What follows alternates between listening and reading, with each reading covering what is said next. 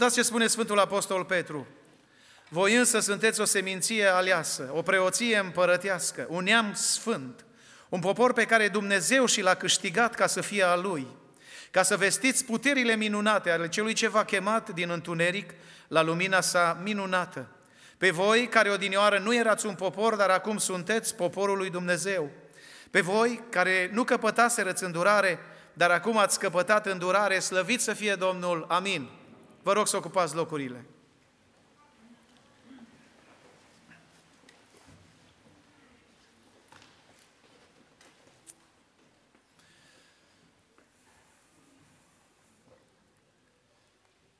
Meditam la două subiecte în această dimineață și tot mă rugam, Doamne, care ar fi cel mai potrivit pentru biserică? Primul mesaj la care m-am gândit era intitulat Consecințele nepracticării Bibliei. Ce se întâmplă atunci când știi Biblia, cânți Biblia, citești Biblia, memorezi Biblia, însă nu practici ce spune Biblia. Și al doilea text, al doilea subiect este cel pe care l-am citit de aici din 1 Petru. Este de vorba despre menirea noastră ca și creștini. De fapt, dacă ne-am făcut creștini, ce înseamnă să fii creștin? Este creștinismul oare redus la o slujbă religioasă, la cunoașterea unor dogme religioase? Este creștinismul redus doar la participarea la slujbe sau ce este creștinismul? Și Apostolul Petru ne spune că avem un scop special în lumea aceasta. Și unul din scopurile principale pe care le avem, spune aici, ca să vestim puterile minunate ale lui Dumnezeu. Mi-am intitulat mesajul Puterile minunate ale lui Dumnezeu în raport cu mântuirea noastră. Când Dumnezeu ne-a mântuit pe noi, s-au manifestat din Dumnezeu niște puteri. Puteri care ne-au cuprins pe noi și au făcut din noi să fim ceea ce suntem. Apostolul Petru scrie aici, dacă veți citi întreg capitolul, că noi am fost transferați din întuneric la lumină, din moarte la viață, că noi avem un statut special pe care l-a dat însuși Dumnezeu. Vorbește despre faptul că suntem o seminție aleasă pentru a scoate în evidență identitatea noastră. Înaintea lui Dumnezeu noi nu suntem în criză de identitate, avem un nume. Dumnezeu îi cheamă pe ai săi, îi cunoaște pe ai săi, îi cheamă pe nume. Dumnezeu a vorbit lui Israel și a spus, te chem pe nume, ești al meu. Apoi vorbind despre faptul că noi avem o relație de comuniune cu Dumnezeu, spune, sunteți o preoție împărătească. Adică, în Vechiul Testament, singurul care avea posibilitatea să vorbească, să comunice cu Dumnezeu era preotul. Preotul intra în Sfânta Sfintelor și aștepta ca Dumnezeu să-i vorbească. Era îmbrăcat cu acea robă lungă, la baza căreia erau niște clopoței, legat de piciorul drept cu o frânghie, intra în Sfânta Sfintelor pentru a vorbi cu Dumnezeu. Dacă Dumnezeu nu primea jerfa, dacă Dumnezeu nu primea atitudinea cu care venea preotul sau, știu eu, ă, nu erau în tocmai ceea ce ceruse Dumnezeu pentru acea întâlnire cu el respectat, atunci preotul putea să fie omorât în Sfânta Sfintelor. Nimeni nu avea voie să intre în Sfânta Sfintelor, ci acea frânghie trebuia trasă și preotul era scos afară mort. Un an de zile trebuia să aștepte poporul ca Dumnezeu să-i vorbească poporului prin preot. Și era un dezastru dacă Dumnezeu nu-i transmitea poporului mesajul. Pentru că urma un an în care erau confuzi și nu știau ce să facă, ba, erau chiar îngrijorați că nu le-a vorbit Domnul. Ori Biblia spune, Apostolul Petru spune aici, voi sunteți o împărăție de preoți.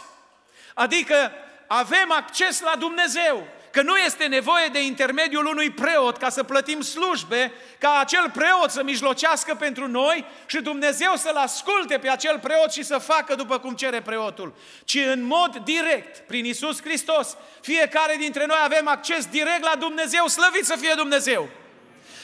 Asta e o altă chestiune, că noi nu ne folosim de acest drept. Se spunea aici să ne rugăm 10 minute. Nici n-ar trebui să fie rugăciuni forțate de 10 minute. De ce să nu fie de 20 de minute? De ce să nu fie de o oră?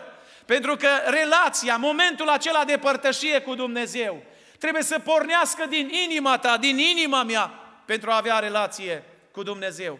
Tu ești un preot în casa ta. Așa ne-a numit Biblia și așa suntem.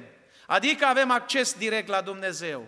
Și spune Apostolul, sunteți un neam sfânt pentru a arăta statutul nostru. Biserica Domnului nu se bazează doar pe niște dogme religioase. Biserica se bazează pe niște principii sfinte. Suntem un neam sfânt. Biserica Domnului este o biserică sfântă.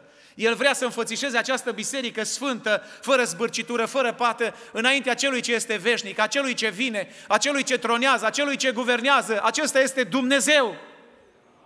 Prin urmare, având aceste trei atribuțiuni mari, identitate, relație și statut înaintea lui Dumnezeu, avem o mare responsabilitate. Un creștin este un om cu mare responsabilitate, nu doar față de statul român, nu doar față de statul de aici, din județ, ci în primul rând, el este mare și responsabilitatea lui e mare în fața lui Dumnezeu. Ne-am făcut de lucru cu un Dumnezeu care e puternic. Biblia îl numește pe Dumnezeu ca fiind atot puternic, adică mai puternic ca Dumnezeu nu-i nimeni în univers. El este atot puternicul care guvernează, care poruncește și ce poruncește ea ființă, care, care, care, care cheamă lucruri care nu la existență și pe cele în existență le trimite în neant. Are puterea să facă tot ce vrea.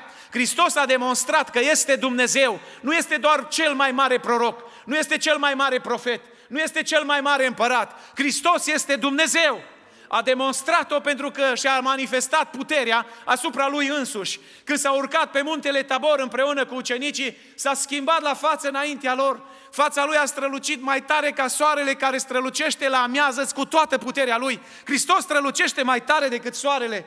Hainele lui s-au făcut în haine, în veșminte strălucitoare. S-au coborât din cer doi sfinți care au fost luați la cer, Moise și Ilie, iar Petru în decorul acesta a, pur și simplu nu mai știa, parcă nu mai vorbea el, delira efectiv, spunea, Doamne, ce bine e să fim aici, să facem trei colibi, una pentru tine, una pentru Moise, una pentru Ilie. Hristos a demonstrat că are puteri și asupra omului și asupra altuia. I-a înviat pe morți, i-a vindecat pe bolnavi, i-a eliberat pe cei posedați, pentru că Dumnezeu are putere asupra ta și asupra mea. Dumnezeu are putere în univers. Spune profetul Isaia așa de frumos despre Dumnezeu, că El cheamă stelele pe nume, că le cunoaște pe toate pe nume și când le cheamă El, una nu lipsește. Când le cheamă Dumnezeu să se apropie de pământ, se apropie. Când le cheamă să se depărtează, se depărtează. Dumnezeu face ce vrea în univers. Îi cel atot puternic, slăvit să fie Dumnezeu. În raport cu mântuirea noastră, Dumnezeu a manifestat niște puteri. Și să vezi ce mare har e să te numești un copil al lui Dumnezeu. Ce mare har este să ai identitate. Ce mare har este să te cunoască Dumnezeu. Ce mare har este să ai o relație de comuniune cu Dumnezeu. Ce mare har este să ai un statut sfânt special pe care nu ți-l dă, uh, eu știu, un consiliu uh, legislativ, pe care nu ți-l dă un sobor preoțesc, pe care nu ți-l dă un, uh, știu, o întrunire pastorală, un comitet, ci ți-l dă însuși Dumnezeu. Prima putere care s-a manifestat atunci când Dumnezeu m-a mântuit, când Dumnezeu vrea să te mântuiască, este puterea de a mă schimba. Un om care zice că e mântuit e un om schimbat. Noi nu șocăm lumea prin clădiri, prin slujbe, prin evangelizări. Noi vom șoca lumea prin felul nostru de trai schimbat. Un om care s-a întâlnit cu Dumnezeu este un om care seamănă cu Hristos în comportament, în limbaj, în gândire, în tot ceea ce se numește creștinism. Pentru că termenul de creștin derivă de la Hristos. Eu rămân mirat de unii în comportament care spun că sunt creștini, dar nu schimbați. Între ei și unul din lume care nu crede în Dumnezeu, care nu vine la biserică, care nu are comun nimic cu Dumnezeu, nu există nicio diferență. Diferența este doar că acest creștin neschimbat vine la biserică, stă cu minte, ascultă slujbele, se duce acasă, dar nu se schimbă comportamentul lui. Apostolul Petru spune, voi sunteți chemați ca să vestiți puterile minunate ale lui Dumnezeu. Însă ce puteri să spun eu minunate ale lui Dumnezeu dacă nu m-am întâlnit cu ele? V-am mai spus și altă dată și vă spun și acum, copiii noștri care se nasc în familiile noastre au nevoie de o schimbare. Fiecare se naște cu acest flagel al păcatului, cu acest sâmbure al păcatului. Nu scap de el dacă nu te întâlnești cu puterea lui Dumnezeu. Ei pot să fie penticostali, pot să fie religioși, pot să vină la biserică să cânte, să laude pe Domnul, însă au nevoie de o schimbare. O schimbare pe care nu o dă biserica, o schimbare care o dă puterea lui Dumnezeu. Schimbarea nu se realizează la botezul în apă. Am întâlnit oameni care au zis, nu mi-au mărturisit înainte de botez, pentru că înainte de botezul în apă, majoritatea candidaților trec printr-o fază numită, ă, acea fază de a te mărturisi. Și vin și se mărturisesc. Mărturisirea nu e obligatorie, nu e o constrângere, ci mărturisirea e benevolă, adică din proprie conștiință trebuie să o faci. Însă dacă în procesul acesta de mărturisire sunt lucruri care sunt ascunse și care nu vrei să le mărturisești, vin oameni, nu știu de unde s-a născut conceptul acesta. Dacă mă botez, o să scap de fumat. O să scap de bârfă, o să scap de minciună, dar nicăieri în Biblie nu scrie că dacă te botezi, scap de păcate. Procesul de a intra în apa botezului nu e un proces de a scăpa de păcate. Din potriva, apostolul spune, icoana aceasta închipuitoare vă mântuiește pe voi și anume botezul, care nu este o spălare de păcate, care nu este o eliberare de păcate, ci botezul arată că s-a întâmplat ceva înainte de botez. Ce?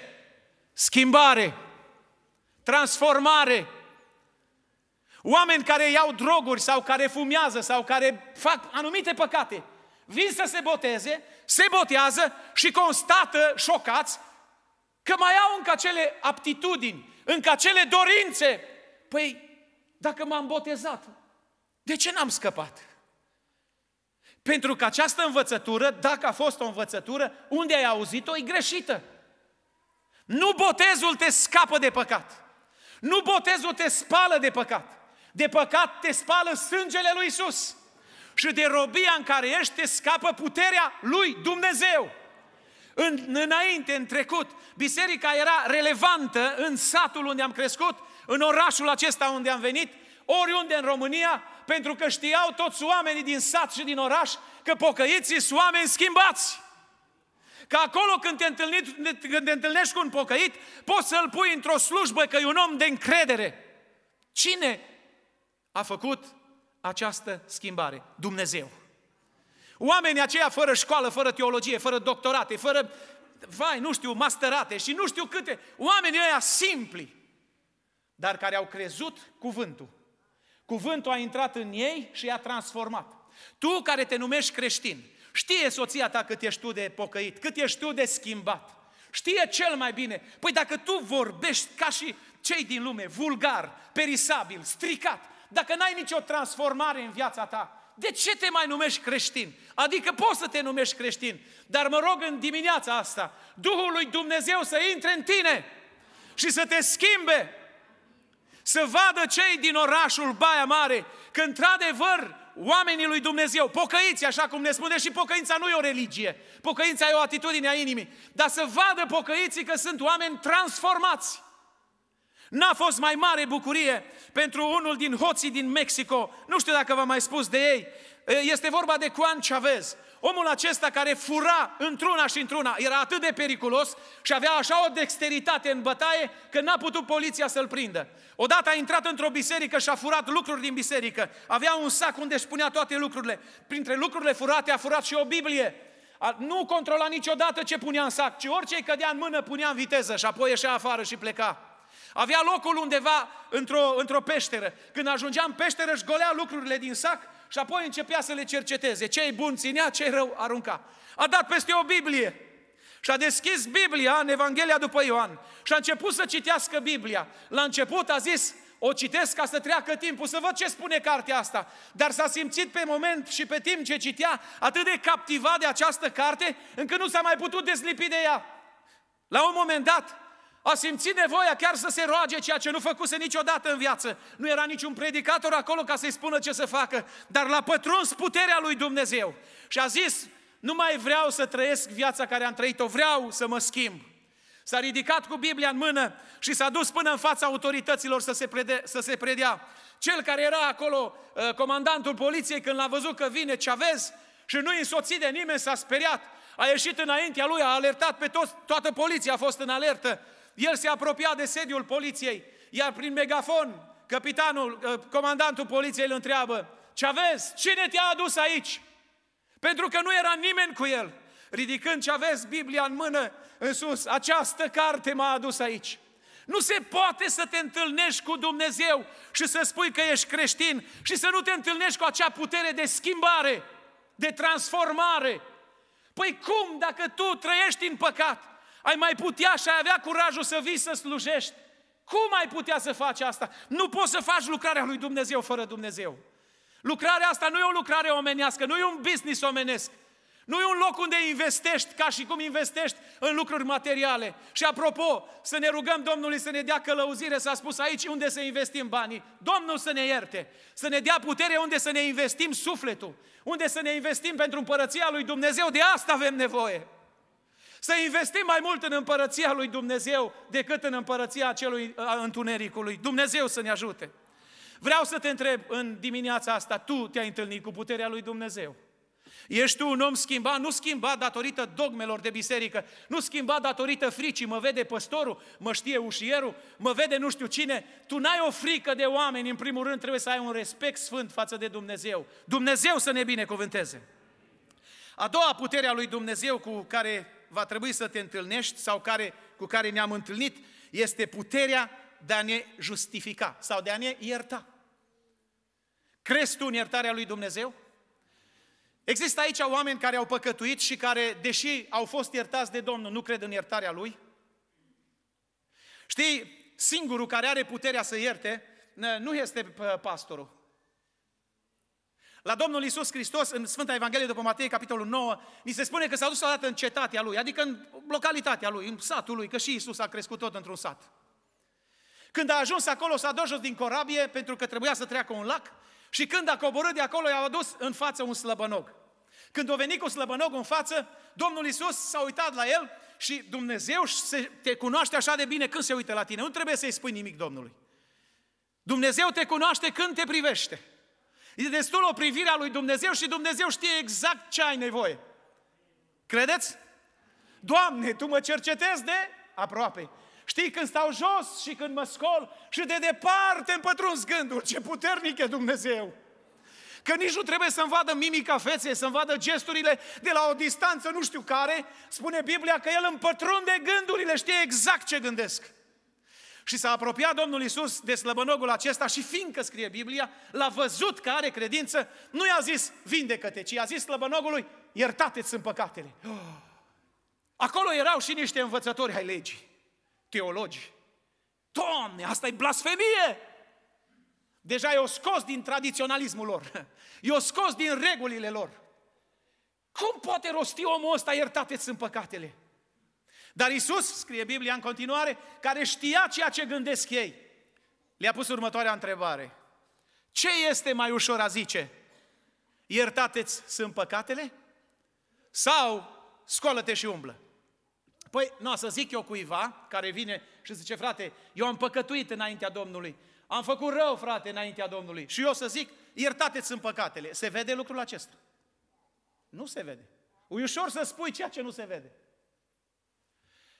Însă să faci un lucru practic e mai greu. Dar ca să știți, că Fiul omului are putere pe pământ să ierte păcatele, vă dau o dovadă.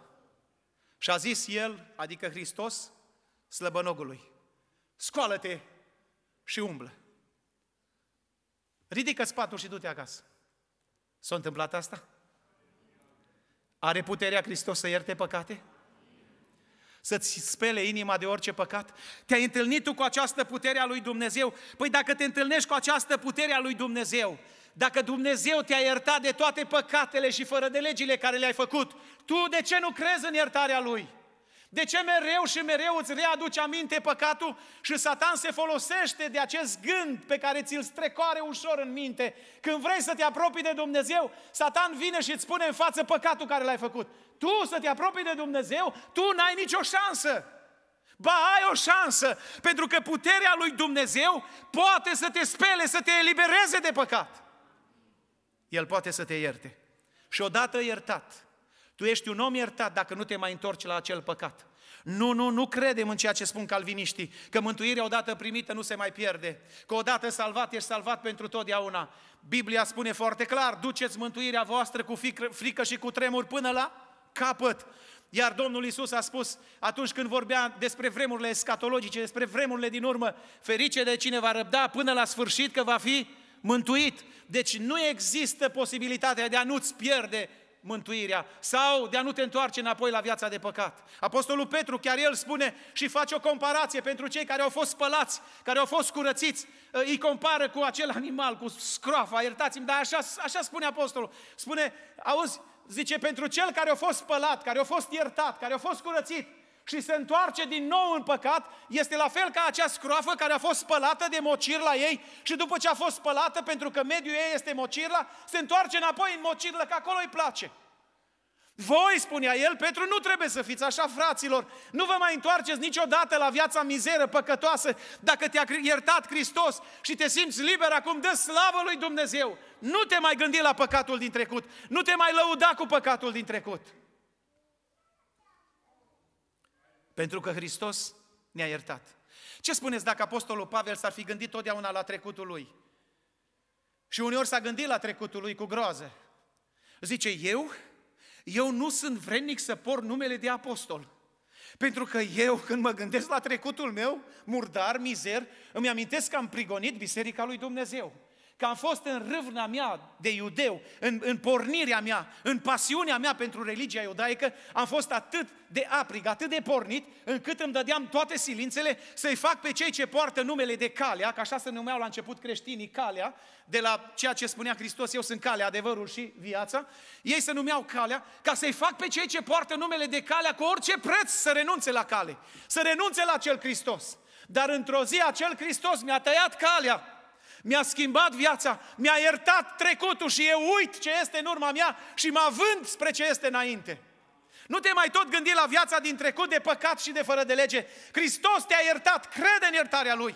Dacă tâlharul de pe cruce n-ar fi crezut în iertarea Lui, niciodată n-ar fi ajuns în împărăția Lui Dumnezeu. Dar când El a spus, du-te în pace și să nu mai păcătuiești, crede în iertarea Lui.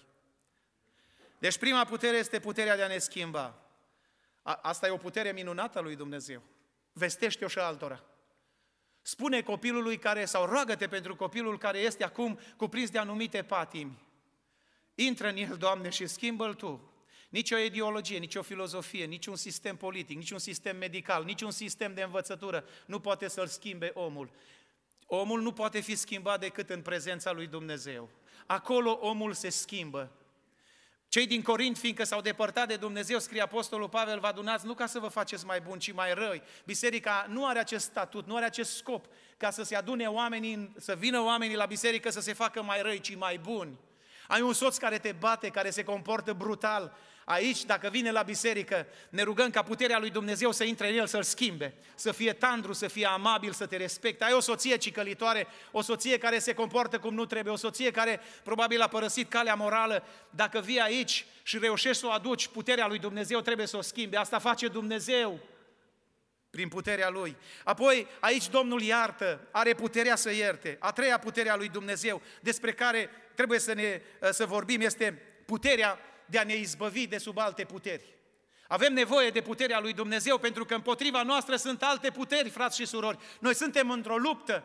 Spune Pavel Efesenilor că noi nu avem de luptat împotriva cărnii a sângelui, ci împotriva duhurilor răutății care sunt în locurile cerești. Ori Daniel, omul lui Dumnezeu, care s-a pregătit să se întâlnească cu Domnul, când vine acel slujitor divin, când vine acea ființă angelică și îi spune, de mult am vrut să vin, dar în, undeva, undeva în univers, Undeva au venit cohorte străine și am avut de dat lupte împreună și până i-am biruit, după ce i-am biruit, am putut să ajung la tine, Daniele, dar din prima zi când ai început tu să te rogi, Dumnezeu a ascultat rugăciunea și vin să spun că ești prea iubit și sfânt. Dar noi, să știi, Daniel, că voi sunteți și cu noi într-o luptă, că luptăm împotriva unui infern, împotriva unui întuneric, împotriva unor duhuri invizibile care au puteri. Iată care sunt puterile pentru că noi avem nevoie de această putere a lui Dumnezeu în noi. Este puterea păcatului. 1 Corinteni 15 cu 56. Auziți ce spune uh, Apostolul Pavel? Boldul morții este păcatul. Adică ce înseamnă bold? Ac. Acul cu care moartea străpunge, străpunge pentru că are putere, putere primită din puterea păcatului. O altă putere este puterea firii pământești. Roman, capitolul 7, 22 la 25. Știu un adevăr, spune Pavel, că nimic bun nu locuiește în mine, adică în firea mea pământească. Pentru că cei drept vreau să fac binele și când vreau să fac binele, rău stă lipit de mine. Am încercat de mai multe ori să mă lupt cu treaba asta. Am încercat de mai multe ori să înlătur treaba asta. O, nenorocitul de mine, spunea el, cine mă va izbăvi de acest trup de moarte, adică de această fire? Mulțumiri fie aduse lui Dumnezeu. Și acolo mai pune puncte, puncte, puncte. Știți ce înseamnă acele puncte? M-am întâlnit cu puterea lui Dumnezeu. Dumnezeu mi-a dat putere să-mi restignesc firea pământească. Știi, Luther a spus, am încercat să nec firea pământească și am constatat că ea știe să înnoate. Firea pământească, spune Apostolul Pavel, am restignit-o împreună cu Hristos. Și trăiesc, dar nu mai trăiesc eu, ci Hristos trăiește în mine. Lăuda să fie Dumnezeu. De asemenea, mai este și puterea satanei. Satan are o putere, are o forță. Cu forțele tale proprii n-ai să-l poți învinge niciodată dacă nu intră puterea lui Dumnezeu în tine și în mine. Ascultați ce spune în fapte 26, capitolul 26, versetul 17 și 18. Când Dumnezeu îi vorbește lui Saul din Tars, îi dă și menirea care o are el ca și creștin și îi spune, ascultă Saule, știi de ce te-am întors? Te-am făcut un vas, pentru că te voi trimite la neamuri ca să întorci pe cei care sunt sub puterea satanei la Dumnezeu. Dumnezeu, prin puterea Lui, poate zdrobi aceste puteri. Puterea păcatului, puterea firii pământești, puterea satanei, puterea morții, puterea oamenilor. Avem nevoie de această putere a lui Dumnezeu să o avem în noi. De ce a slăbit puterea bisericii de azi? De ce avem o lume bisericească și o biserică lumească? De ce tendințele noastre sunt tot mai firești? Și biserica este tot mai lipsită de putere? Știi, unul din lucrurile care, de care are nevoie organismul acesta este energia sau puterea. Când energia se duce, când puterea se duce, trupul poate fi oricât de frumos, oricât de aranjat, oricât de deghizat, oricum ar fi el de întreținut, dar fără putere trupul este nimic. Biserica oricât de deghizată, oricât de aranjată, oricât de frumoasă ar fi, fără putere este nimic. Avem nevoie de această putere a lui Dumnezeu ca să putem birui aceste forțe ale întunericului care vin împotriva noastră și cu puterea noastră noi nu putem birui. Avem nevoie de puterea lui Dumnezeu. A știut foarte bine Gedeon când s-a întâlnit cu îngerul Domnului și a spus, pace ție, viteazule. Adică, tu nu conștientizezi? Cum adică pace ție, viteazule? Dar dacă eu sunt viteaz, dacă sunt puternic, asta înseamnă viteazul, nu puternic. Unde sunt făgăduințele Domnului? De ce trebuie de frica lui Madian să îmbat eu aici grâul? De ce poporul meu este sub o spaimă, sub o teroare, sub o groază, înfometați și fără libertate? Și auzi, când te întâlnești cu puterea lui Dumnezeu, mica putere care o ai, Dumnezeu o poate mări. Du-te cu puterea care o ai. Credința voastră, a spus Iisus, dacă e cât un grăunte de muștar, dar dacă se întâlnește cu puterea lui Dumnezeu, ea devine mare. Și a biruit Gedeon. Și vom birui și noi, slăviți să fie Domnul. Sigur că timpul se duce foarte repede, puterea lui Dumnezeu, de asemenea, este, El are putere în a ne da putere. Știți, Dumnezeu nu ține puterea pentru sine. Dumnezeu ar putea să aibă putere doar pentru El și să nu ne dea nicio putere. Însă Dumnezeu vrea să-și împartă puterea Lui cu tine. Vrea să te facă un om puternic. Vă amintiți acea vedenie pe care o are Ezechiel în Valea cu oasele? Și s-a dus acolo în Valea cu oasele într-o vedenie și a văzut oase, oase întinse pe toată fața văii, și pe versanți și undeva pe fundul văii. Ezechiel, vor putea oasele acestea să învie? Știți, evreul răspunde totdeauna cu o altă întrebare. Doamne, Tu știi. Prorocește acestor oase ca să învie. Am prorocit după cum mi se poruncise. Oase uscate, ascultați cuvântul Domnului. Și a început să prorocească, să crească, să sufle vântul Duhului și a început să sufle vântul Duhului. Și cum a început să sufle vântul Duhului, toate oasele alea împrăștiate, se pare că erau oaste care a murit de multă vreme, n-au avut cinstea să fie înmormântați, ci oasele lor s-au dezintegrat, nici nu mă, măcar nu mai erau schelete, ci împrăștiate pe fața văii. Când a început să sufle vântul Duhului, oasele s-au adunat, s-au format schelete. Și acum a primit curaj profetul. Prorocește Ezechiel să crească uh, vine, adică vene și carne pe aceste schelete. Și am prorocit după cum mi se poruncise. Să crească vine și carne pe voi. Și a început să crească vine și carne. Și acum erau niște cadavre care erau așezate pe fața văii și pe versanți. Și acum spune Duhului să intre în ele. Când puterea lui Dumnezeu se va întâlni cu tine, dintr-un mort spiritual poate face un om viu spiritual. Am prorocit cum mi se poruncise și a intrat Duh în ele. Și acele cadavre au înviat și s-au făcut organisme vii. Și de acolo s-a ridicat o mare oștire, lăudat să fie Domnul. În această dimineață, dacă ești aici, poate pentru prima dată, dacă ai venit un mort spiritual, cuprins de păcate, de fără de legi, robit de diferite patimi, mă rog ca puterea lui Dumnezeu să intre în tine. Aș vrea să intre puterea lui Dumnezeu în biserica sa. Aș vrea, dacă n-ai mai simțit de mult puterea lui Dumnezeu, să te rogi, Doamne, dăm din nou putere! Am nevoie de această putere dumnezească ca să nu mai fiu letargic, să nu mai fiu un creștin acru, să nu mai fiu un om neschimbat, să fie îngrozită soția, soțul, societatea de mine, ci vreau să fiu un om schimbat înaintea lui Dumnezeu. Haideți să ne ridicăm și să facem această rugăciune, să o facem din toată inima. Vreau să întreb, stând ridicați, ridică doar o mână, este aici cineva care vrea ca puterea lui Dumnezeu să intre în el în momentul acesta? Dumnezeu să binecuvinteze toate mâinile ridicate.